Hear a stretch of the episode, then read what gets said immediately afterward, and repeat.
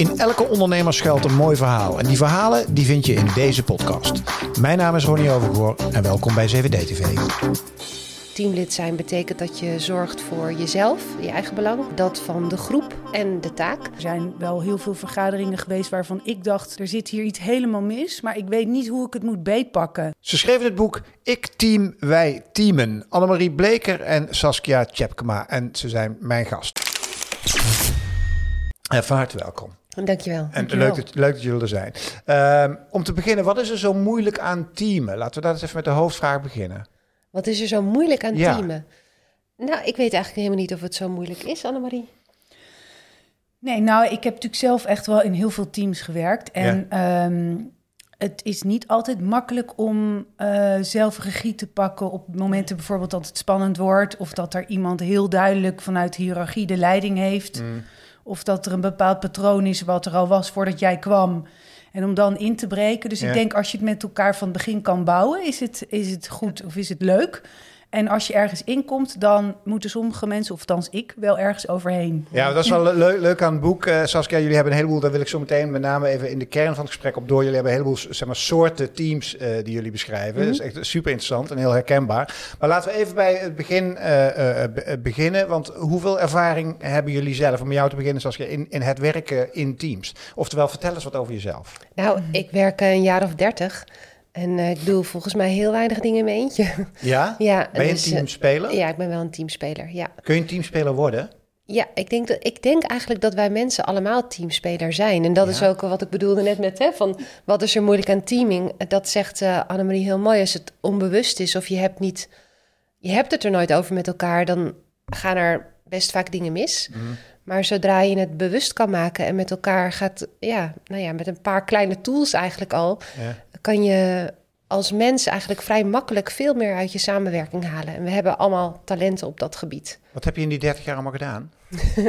Ik heb eh, gewerkt als eh, onderzoeker aan de universiteit. Ja? Eh, ik werk als coach voor allerlei teams en individuen. Maar ik begeleid ook vernieuwingen. Ik doe eigenlijk van alles. Als, en dat doe je zelfstandig? Dat doe ik als adviseur verbonden aan Kessels Smit. Dat is een adviesbureau. Oké, oké. Heb ik Annemarie ook leren kennen. Hoe lang geleden? Drie, vier? Nee, we gaan nog langer terug hoor. Ik weet het niet. 2017, al zes Ja, jaar. het voelt als net. Voelt als net. Ja, is oh, heel ja, fris ja, nog. ja. Hey, wat, wat is jouw voorhistorie? Zeg maar, vertel eens wat jij allemaal gedaan hebt. Nou, ik heb eigenlijk een beetje drie soorten carrières gehad. Dus ik ben eh, begonnen als octrooigemachtigde, want ik ben opgeleid als chemicus. En ik vond eigenlijk de chemie tussen mensen al meteen veel leuker dan chemie in mijn uh, Erlenmeyer. Ja. Eh, en dus ik heb eh, vijf jaar ben ik octrooigemachtigde geweest bij een grote multinational. Toen heb ik een tijd business development gedaan. Dus echt eh, eh, technologie voor verkoop en sales eh, in de eh, biomedische industrie. ja. En eh, toen ben ik, eh, zijn we achter onze rug om verkocht met een start-up. En toen werd ik zo geïntrigeerd door de dynamiek tussen mensen en de impact daarvan op resultaat. Dat ik eigenlijk eh 15 jaar geleden ben eh, begonnen als organisatieontwikkelingsadviseur. en zo wel in een organisatie, dus niet als externe adviseur, maar ik werkte in een multinational. En daar eh, werd ik eigenlijk meteen lid van heel veel teams. Oh ja. ja. ja, ja. dat werkt zo, hè, bij multinationals. Ja, Ja. dus zat ik denk in acht teams tegelijk. Ja. Sommige alleen Nederlands, sommige internationaal. Dus dan eh, is hè, de, de vaardigheid van teaming, als ik toen had geweten dat het zo heette, Mhm. dan eh, had ik die eigenlijk daar meteen al in kunnen zetten. Ja, ja, ja, ja, ja, achteraf. Ja, Ehm, wij, wij maken deze serie, het is misschien goed om te vertellen aan de kijkers, eh, in samenwerking met Managementboek en eh, uitgeverij Boom. Eh, jullie boek heet Ik Team, Wij Teamen. En ik had jullie gevraagd van geef nou eens om te beginnen even drie, dan krijg je die meteen als kijker. Drie redenen waarom ze eigenlijk het boek zouden moeten lezen. En tijdens dit gesprek komen ze er ook wel achter. Maar laten we met de eerste beginnen. Omdat we teamen benaderen als vaardigheid die je kunt leren. Ja. Nou, dat vroeg ik net al. Kan echt iedereen die vaardigheid leren? Want ik, als ik naar mezelf kijk, Ja. bijvoorbeeld, ik ben best wel heel slecht teamspeler. Maar aan de andere kant, ik wil dat denk ik ook zijn. Ehm, dus denk je dat iedereen de vaardigheid heeft om Ja, om- Ja, want, waarom wil je dat ja, ik ben zijn? gewoon een solist. Ja. En dat is natuurlijk ook mijn werk, weet Ja. je wel. Ik bedoel, Ja. ik, ik werk wel kortstondig met teams Ja. om een congres voor te bereiden als dagvoorzitter. Maar daarna sta ik toch in mijn eentje te shine op dat Ja. podium. En kan ik lekker datgene doen wat ik zelf wil. En daarna Ja. zeg ik, joep doei. En dan ben ik weer weg. Dus ik ben een enorme solist. Nou ja, Ja. en toch, voor dat kleine stukje dat je het Precies. en wel even met een groep moet doen, heb je, is het wel, eh, is teaming als vaardigheid, als je die in kunt zetten, wel heel handig. Dat is waar. Dus je, het is niet zoiets dat je dan voor altijd alleen maar dat aan het doen bent, maar Nee. net als andere vaardigheden, op het moment dat je het nodig hebt, weet je wat je in huis hebt en wat je in kunt zetten. Dat is misschien ook wel een beetje het pleidooi van ons boek. Van zie het als een vaardigheid. Het is niet zo dat mensen teamspeler zijn of niet. Ehm, maar je kan altijd naar een samenwerking kijken. En wat heeft die samenwerking nou op dit moment nodig? Ja, precies. En dat is uiteindelijk ook in je eigen belang. Om het zo ja, leuk en effectief mogelijk te maken. En het af te stemmen op elkaar. Is dat in sync dan, het eigen belang en het groepsbelang? Ja, wat- ja, dat denk ik wel. Eh, niet altijd. Dus je kan. eh, we werken in ons boekje met het idee van teamlid zijn. En teamlid zijn betekent dat je zorgt voor jezelf, je eigen belang. Eh, dat van de groep. Wat heeft het groepsproces proces nodig? En Ja. de taak.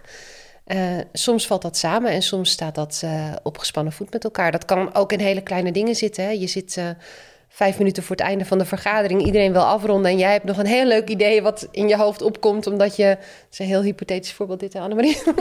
wat je echt even wil, eh, wil delen nog. Maar dat je denkt, ja, maar dat moet ik eigenlijk nu niet doen. Want eh, we, we moeten gewoon afronden. Dan, hè, ik, Ja. eh, Dan gaat het groepsbelang even voor. precies. Ja, ja. Dus het gaat volgens mij vooral om te zien dat je als teamlid al die drie de belangen in het Ja. oog hebt te houden. Mhm. En welke gaat er dan voor? En Ja. soms is het voor jezelf opkomen, of in ieder geval iets voor, eh, voor het voetlicht brengen wat belangrijk voor je is. Ja. En soms denk je, nou ja, dit negende idee van mij is misschien nu niet in het groepsbelang. Eh, of de taak moet nu even Ja. door, dus ik doe Ja. het niet. Dus Ja. het is Maar, steeds die balanceren. ja. En zelfs dat, hè, dat je. Ik was laatst met een team aan de slag. En eh, onder andere met, het, eh, met de talen die we in dit boek eh, ook delen. ja. Eh, mensen kunnen verschillende talen spreken in een team. Dus de ene is gericht op de actie, de andere op de relatie. En in dat team eh, hadden we even een, hadden een pittig gesprek gehad, zij onderling.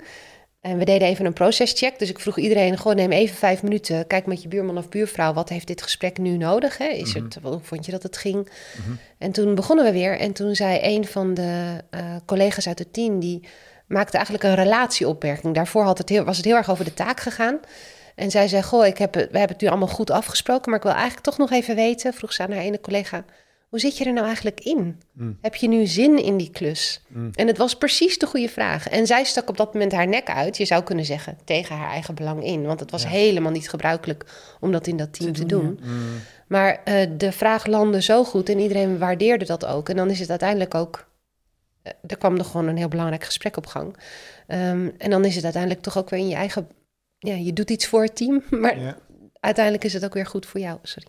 Belangrijk om dingen die onder de oppervlakte zitten aan de oppervlakte te halen. Is dat wat ik hier ook hoor? Soms wel, eh, maar teaming kan ook zijn. eh, hè, wij werken met ehm, een model wat wij ooit geleerd hebben om te analyseren. Wij zijn als teamcoaches, hebben we natuurlijk heel veel van die brillen geleerd... om te kijken wat speelt er in een team. En een paar daarvan delen we in het boek vanuit het idee... dan kan iedereen zijn voordeel ermee doen. Ja, die En- hebben we trouwens wel heel zorgvuldig uitgekozen. Ja, niet Want zomaar. misschien eh, zo nog even leuk om te zeggen. Want als teamcoaches vinden wij natuurlijk het heel leuk om naar teams te kijken en hun interactie en daar taal aan te Ja. geven. En welk appel voel je nu? En er is allemaal prachtig eh, jargon wat, wat ons heel erg interesseert. En een teamlid, als teamlid wil ik gewoon iets hebben waarvan ik denk, ja, de kans is groot dat ik het ga doen. Ja. Want ik vind het aantrekkelijk of het is duidelijk voor me. Ja.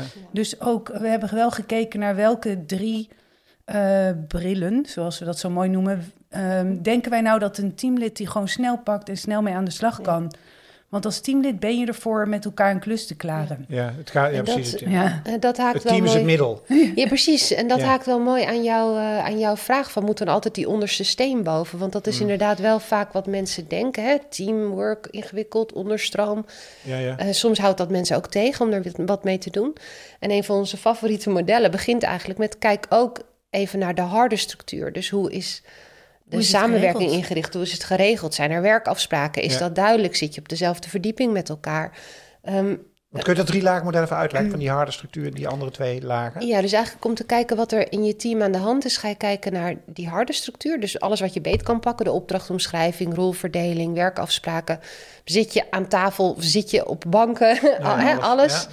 ja. Heeft heel veel invloed op gedrag. Dus dat is het eerste waar je naar gaat kijken. Wat, hoe beïnvloedt dat de manier waarop we met elkaar omgaan in het team? Ja.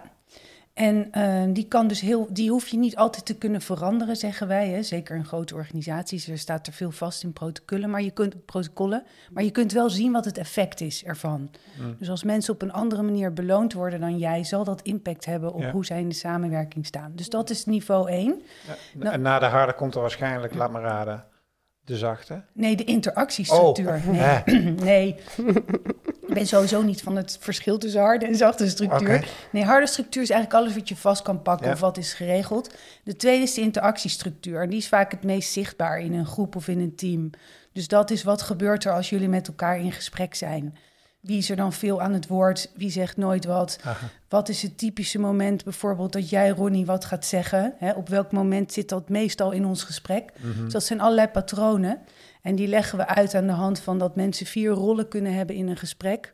Ze kunnen initiatief nemen of ze kunnen juist correctie bieden. Ze kunnen volgen of ze kunnen een beetje perspectief geven. Mhm. En de drie talen die Saskia net zei. En het, je kunt het eigenlijk zien als bouwstenen. Als je die als team kent en je weet ze goed te stapelen, dan kun je echt heel snel hele mooie dingen maken met elkaar. En ze kunnen elkaar ook enorm in de weg zitten. Mm. Dus als je in een tenniswedstrijd komt waarin ik steeds een idee heb en jij het niet met mij eens bent, dan kunnen we op een gegeven moment harder gaan praten. We kunnen er nog eens even een andere taal aan geven. We komen niet verder. En het kan wel het groepsproces even op slot zetten. Mm. En Dus- de derde, en dat was de derde? Ja, de derde is Ja, de onderstroom. ja, dat is die dieptestructuur dat of die, onderstroom. Dat is Ja. interessante ook. Ja, dus nou, Ja, dat vindt iedereen, Ja. hè? En dat Ja. voelt natuurlijk ook wel een beetje zo Ja. van, ja, spannend, Spannend. Wat gebeurt daar? Er zit natuurlijk ook veel aannames in over hoe mensen erin zitten, waarom ze doen wat ze doen. het is ook wel goed om naar te kijken. Ja. Ehm, eh, van wat gebeurt daar nou? Waar sluit het wel of niet op elkaar aan? En waar ontstaat spanning tussen mensen? Of eh, voelen mensen zich buitengesloten? Of nee, er kan van alles zitten in die onderstroom. Dus daar rei- reiken we ook een, een bril voor aan om daar wel een beetje naar te kijken. Mm. En dat maakt het soms ook al lichter hè, om gewoon te erkennen, weet je, dit speelt in ons team. Ja. Maar dat wil niet altijd zeggen dat je de oplossing daarvoor ook moet zoeken in een heel diep therapeutisch nee, gesprek. nee, nee, Ja, soms lost het ook al heel veel op. ehm, en we werken Door, veel in, de, door in, die, in die andere structuren iets aan te passen. Absoluut. Ja, ja, precies. door je gesprek. Nou ja, neem dat ene simpele voorbeeldje wat ik net zei van een vrouw die in een vergadering net een andere vraag stelt, Ja. waardoor er heel veel op tafel komt daar eh, in plaats van later bij het koffieapparaat of nou, dan. Eh, ik wil zo meteen, dat, is, dat maakt het mooi concreet, vond ik leuk van jullie boek. En op het einde wil ik nog meer vertellen over hoe dat boek er een beetje, of vragen aan jullie hoe dat boek er een beetje uitziet en wat de kijkers eraan hebben. eh, over die verschillende teams. Maar Mhm. ik begon dit gesprek met, er zijn Ja. drie redenen om het boek te kopen. En zo gaan dit soort gesprekken bij mij altijd. We zijn inmiddels zijn we alweer tien minuten verder en we hebben nog maar één gehad. De tweede reden was omdat regie pakken op de samenwerking, dat zei je in het begin al, hè, Ja. regie pakken, makkelijker en leuker is dan je denkt als Ja. je maar weet waar je op moet letten. Ja. Eh, maak, maak dat eens concreet. Wat bedoelen jullie daarmee? Want moet je altijd de regie pakken dan? Nou, Mm. eh, je, in ieder geval wil ik graag dat je, of willen wij graag, dat je als teamlid je wel altijd gemandateerd voelt om iets te gaan doen. Als Ja. jij denkt dat dat bijdraagt Ja. Ja. eh, aan dan wel hoe jij in de wedstrijd zit, dan wel waar de groep is of de taak. Dus daarom is misschien nog wel even leuk te zeggen, dus teamen zien wij ook echt als werkwoord. Dus het is Ja. iets wat je doet en wat je als teamlid dus ook kunt doen. Alleen, en dan kijk ik ook weer even naar mezelf, maar volgens mij had jij dat ook in het begin. Teams kunnen ook echt heel spannend zijn. Ja. Want wat gebeurt hier nu eigenlijk en waar moet ik dan eigenlijk op letten? En als ik een beetje weet hoe ik moet letten, hoe kan ik dat dan taal geven op een manier die, die landt bij de groep? Mm. En dat is best nog wel spannend. En er zijn wel heel veel vergaderingen geweest waarvan ik dacht, er zit hier iets helemaal mis, maar ik weet niet hoe ik het moet beetpakken. Nee. En ik weet eigenlijk ook niet zo goed ehm, hoe ik het eh, zou moeten framen. Ja. En dan is het wel fijn om te zeggen: wij geven je een hele heldere bril. Waar je altijd door kunt kijken. Mm. Maar waarmee je niet alleen het team, maar ook vooral jezelf, wij noemen dat op de foto zet. Ja. Want jij bent natuurlijk onderdeel van die Ja. groep. Dus wat Ja. jij doet, doet mee. Ja. Ehm, en dat, als je dat eenmaal ziet, dan kun je, heb je eigenlijk meteen veel meer aanknopingspunten om ook wat te gaan doen. Ik denk dat zeker voor een millennial generatie, om maar even zo te noemen, hè, waar natuurlijk die heel veel in de aandacht staat nu als het gaat om hoe zien zij werken, Ja, hoe gaan ze daarmee om, is denk ik dat regie pakken voor, voor die generatie juist heel erg belangrijk. Hè? Het gevoel dat ze de regie hebben. Absoluut. En regie hoeft niet, dat kan inderdaad, ja, soms denk je dat het niet aan jou is ook, hè? dat de Ja. voorzitter het moet doen of de, eh, nou ja, de teamcoach of de manager. Mhm. Ehm, en er gaat wel iets open als mensen het gevoel hebben van, nou, maar ik kan en mag dat zelf ook doen en ik heb die tools ook. En ik was, oh, je hebt het over millennials, maar ik was vorige week gaf ik een gastcollege aan de Hogeschool van Amsterdam. En oh, studenten doen het ene groepswerk na het andere. Ja. Zit- eh, en we, het gastcollege liep helemaal uit de hand, want mensen gingen helemaal aan de haal. Dus met die brillen, oh, je hebt gewoon drie verschillende talen. En dan meteen met elkaar ook bespreken waarom dus in een vorig werkgroepje iets uit de hand gelopen was. En, en er komt een soort eh, lichtheid in die heel prettig is, omdat je het erover kan hebben met elkaar tegelijk. Het is eigenlijk best bizar hè, dat, dat eigenlijk iedereen in teams werkt. Maar het is hetzelfde alsof je iedereen een auto geeft, maar niemand hoeft het rijbewijs te halen Ja. of zo, hè, een beetje. Toch? Nou, dat vind ik wel we mooi doen- dat je dat zegt. ja. Want teams zijn natuurlijk zo gewoon als organisatievorm... dat we er eigenlijk van uitgaan dat iedereen dat wel kan. Ja. Of dat wel weet. Ja. Hè, en we, gooien, we hebben, zitten dan in meerdere teams tegelijk... met allemaal verschillende doelen, belangen, samenstellingen. En doe het maar even. Ja. Ja. Terwijl het ook echt iets is, inderdaad, het is ook ons pleidooi... waar je ook echt wel even wat in mag oefenen en Ja. leren en Ja. ontdekken. Ja. Ja. En als het nog even over het regie pakken, want het klinkt ook dan een beetje als dat je jezelf steeds naar voren kunt eh, of moet zetten. Maar regie Mm. pakken kan dus ook heel goed zijn van hé, Ja, hey, ik hoor één collega nooit. Ja, Of ik heb het idee dat hier iets. eh, en daar kun je dus ook regie op pakken. Dus het hoeft Ja. niet alleen voor persoonlijk- Jezelf ook op het groepsproces Ja, en op de andere leden Ja. van het team. Ja. En het En als- niet altijd meteen hele grote interventies te zijn. Nee. Het kan Ja, ook nee, zijn nee, dat je nee. denkt, volgens mij moet er nu even dit gezegd worden. Ja. Of gaat deze vraag helpend zijn. Ja.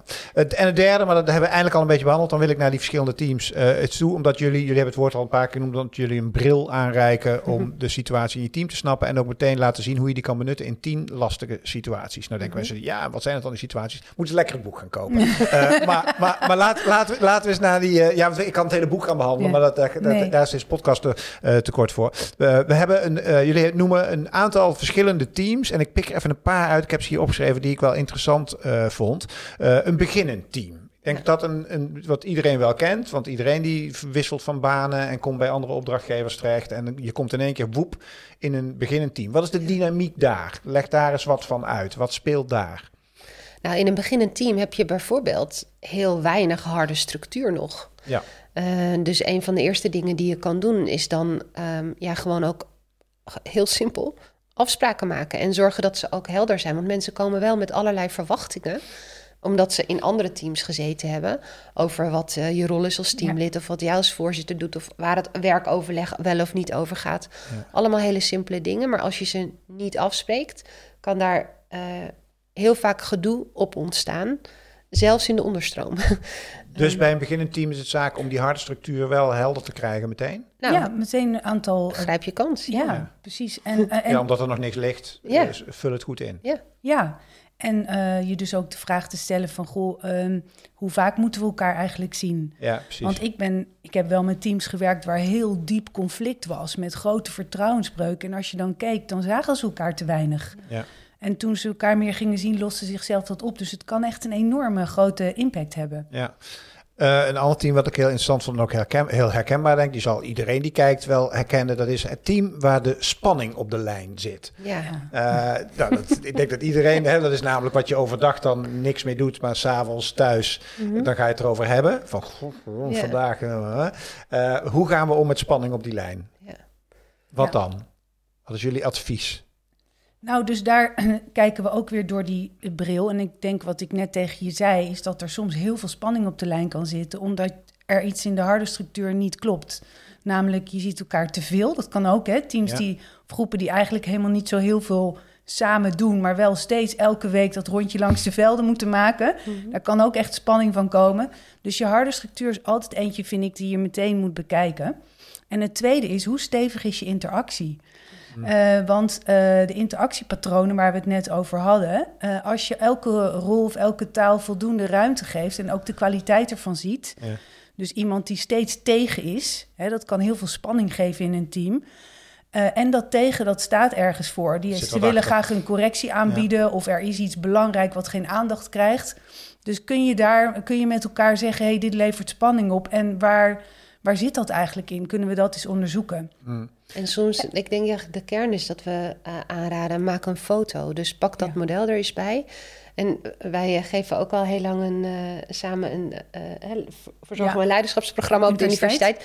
En er komen allemaal UHD's van allerlei uh, docenten van allerlei ja. achtergronden. Dus er zitten natuurkundigen, wiskundigen, politicologen. Mensen zijn natuurlijk in hele andere dus, werelden. werelden geschoold.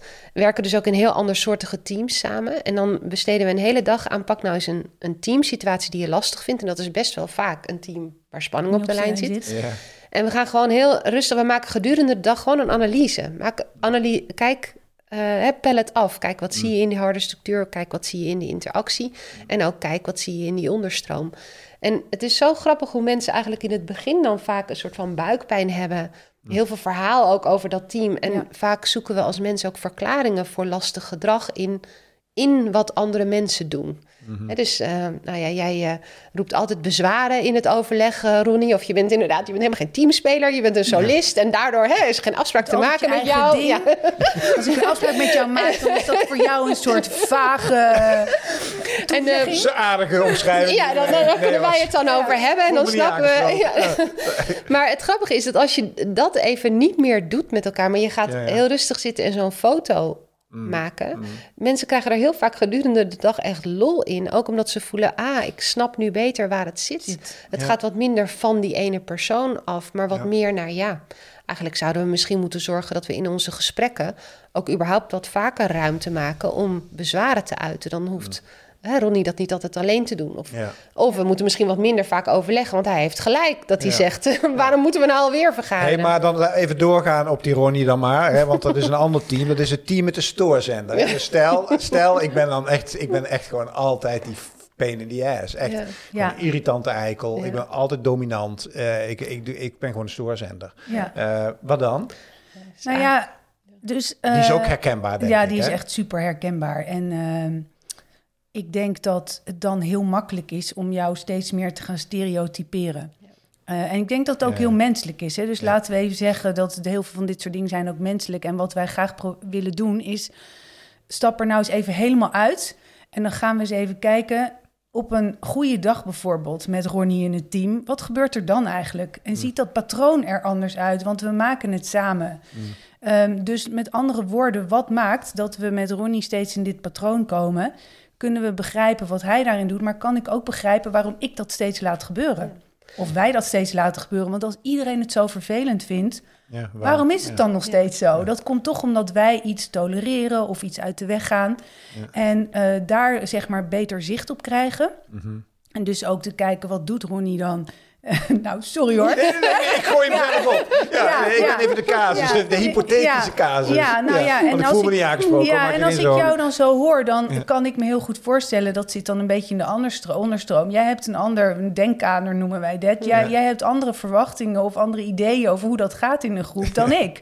Ik wil graag alles overleggen... en ik wil graag dat we het met elkaar eens zijn. Jij wil je eigen ding doen. Ja, maar hoe los je dat dan op, als dat zo is? Nou, dus... Um, een deel daarvan is het zien en je eigen rol erin zien. En dan het tweede deel is hoe kun je het team of misschien wel uh, elkaar daar ook mobiliseren. Ja, ja. Hey, dus, je zei net bijna in een bijzin.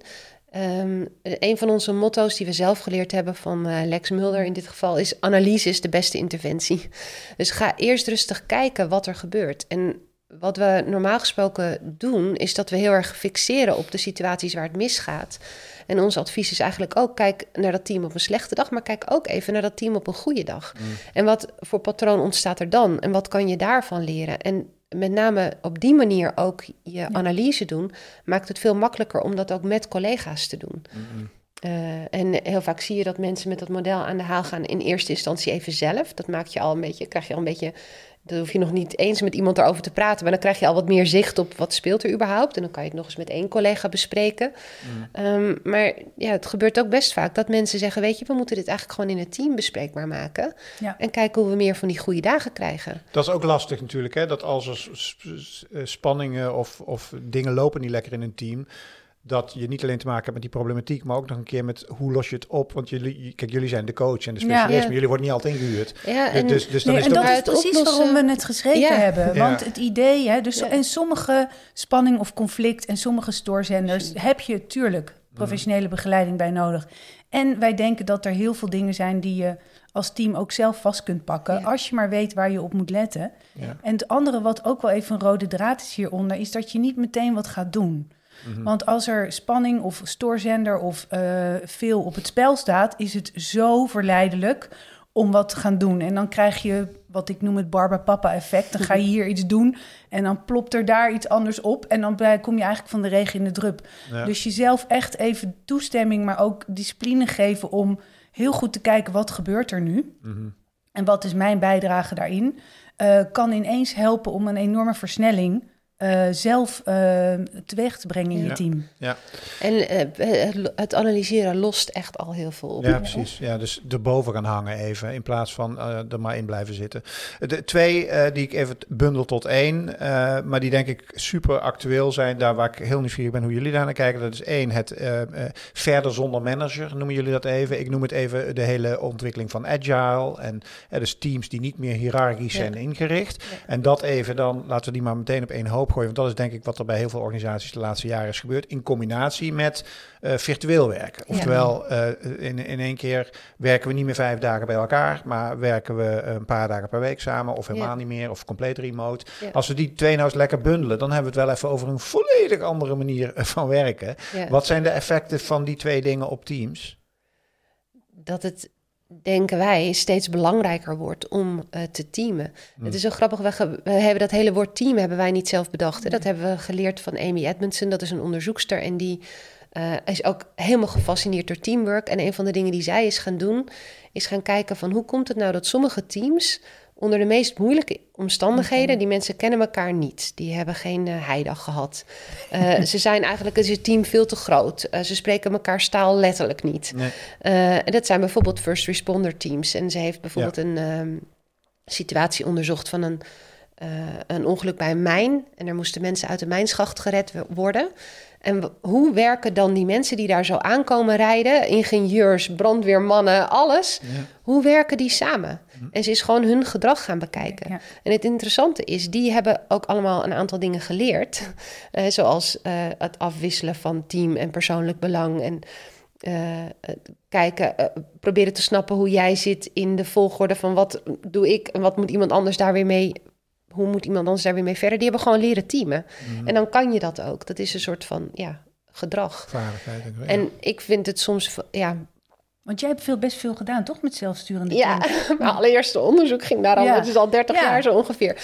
En toch zit daar in die, eh, dat hele invoeren van zelfsturende teams. Het gaat vaak wel over, eh, net zoals met eh, afstandsteams. Het gaat Ja. dan wel over, gaan we in teams werken of in een ander eh, platform? Ja. Eh, hoe groot moeten de teams zijn? Op welke dagen moeten mensen wel op kantoor zijn of niet? Dus best wel allemaal, ja, inrichten. Maar de, de dingen die echt gaan over... en hoe richten wij onze samenwerking nou in?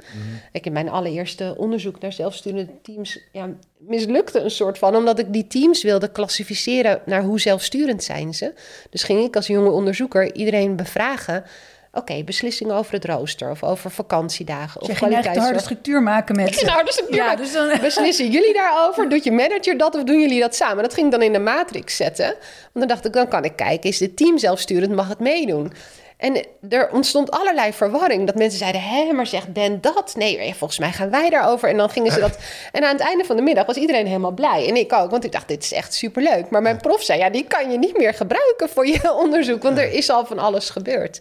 Ja. En dat is, dat is me altijd, ik snapte het pas later, maar dat is me altijd wel al bijgebleven. En ik denk, ja, waarom gunnen we onszelf niet wat vaker om ook op dat eh, niet. Kijk, als je zelfsturend gaat werken of je gaat op afstand werken, eigenlijk ben je dan gewoon weer een beginnend team. Ja, ja. Als je vijf nieuwe collega's in je team hebt, of ja, dan Eh, ben je een nieuw beginnend team. ja, Maar wat je ook zegt is, als je de vaardigheid leert en je leert zeg maar, professioneel teamen, noem ik het maar even in jullie jargon, dan eh, is dat geen voor- of nadeel? Het feit of jij nou in een hiërarchische omgeving, of je werkt fysiek bij elkaar, of Nee. je komt net bij elkaar, of je bent. eh, Nee, want niet eigenlijk is alles dus- kan. Ja. Nou, al- dus je spreekt dingen af die ook voor dat specifieke, die groep werken. Ja. Ja. En ik heb bijvoorbeeld wel eens met twee grote teddyberen aan tafel gezeten in een vergaderzaal. Wat echt, hè? Ja, echt. Ja, echt twee hele grote teddyberen. En dat kwam omdat eh, een van mijn collega's, die had de, in een ander team,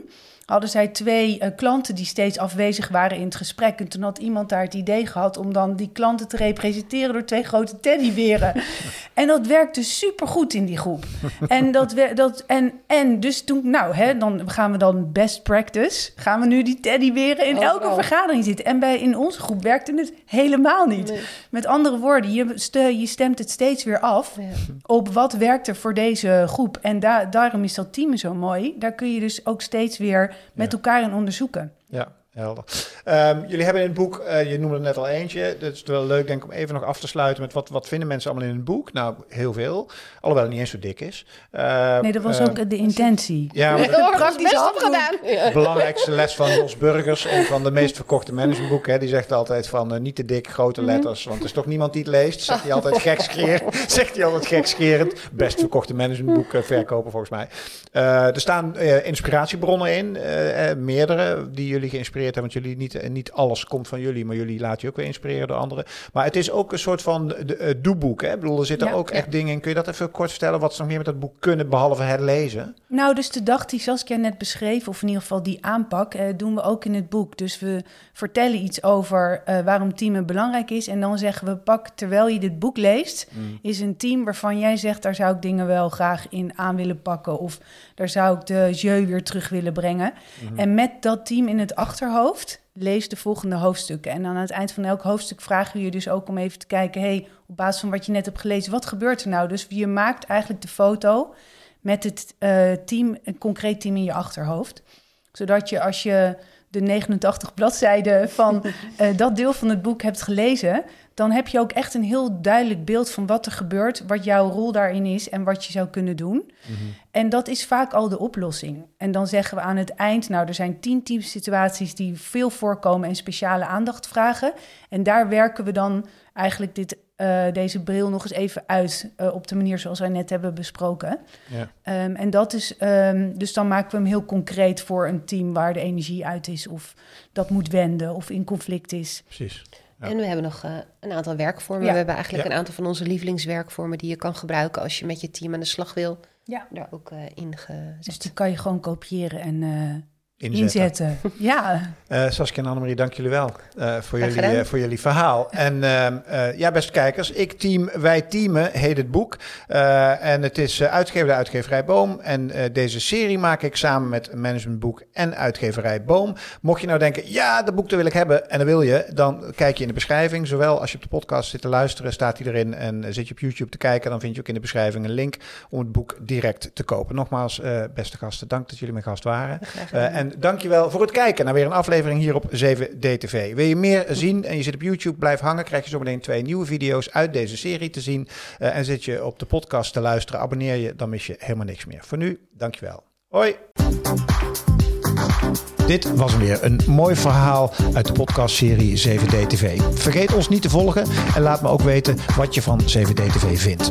Elke dinsdag en elke donderdag ben ik hier met een nieuw ondernemersverhaal. Voor nu, dankjewel voor het luisteren. Hoi!